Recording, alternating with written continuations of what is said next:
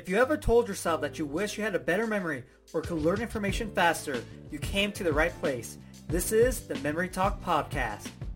What's going on? Johnny here. It's time for another story. This story time is going to be a bit different. I'm actually going to tell the story like I'm memorizing the information at real speed. So here we go.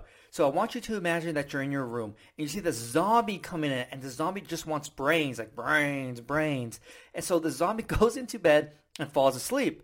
But this bed is doing push-ups. It is just working out like, oh yeah, yeah, I'm getting strong. But the bed gets hungry and eats some of the zombie. And the zombie's like, oh, and then uh, the bed takes a picture of some of the zombie and posts it on Facebook. And so all the other beds can see what it's eating, I guess. Uh, then the bed puts down its phone and jumps on this unicycle it's trying to learn and goes out of the room. All right, you can see how quick that was and how the story just kind of went bam, bam, bam, right into the next part. So what does this story represent? Well, this story represents things to do to keep your brain fit. Now, the reason I created a zombie is because a zombie wants brains, right? So that's how I remember, oh, this is about brains, your brain. So what happens first? The zombie goes into bed and falls asleep. So the first thing is sleep is fantastic for your body, but also your brain. Because your brain, when you're asleep, is doing all these things, solidifying memories, recovering, all these great things. So sleeping helps your brain stay fit. So the next image was the bed was doing push-ups. So exercise is fantastic for your brain as well because it increases the blood flow to your brain, healthy body, healthy mind, right? And so Next in the story was the bed gets hungry and eats some of the zombie.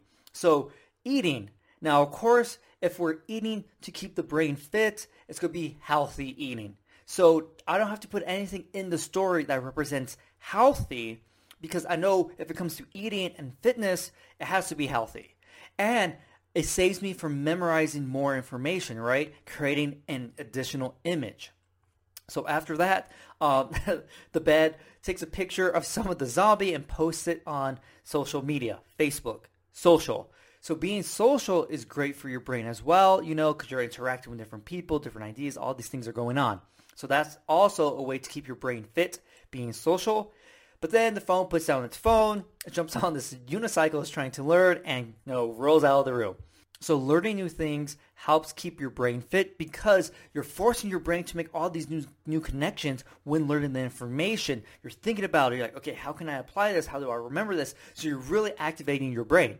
And so there you go. You learned five things you could do to keep your brain fit. Sleep, working out, eating healthy, um, social, being social, and then learning something new. And so it was really weird to kind of speed through this story time because I'm used to kind of making these more, you know, vivid and dramatic and add some additional information, but I want to show you how these stories actually go on in my mind. I'm just moving on right to the next thing, and I try to use as little as possible to make these stories because if I'm learning, you know, 200 different words, you know, that's to take forever if I'm going in great detail with every single image I'm trying to create. So I just want to give you a taste of how all these stories go on in my mind.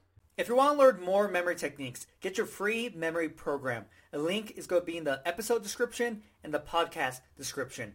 Also, if you haven't subscribed to my podcast yet, subscribe, share it with everyone, and if you have a minute, I would greatly appreciate it if you left me a review.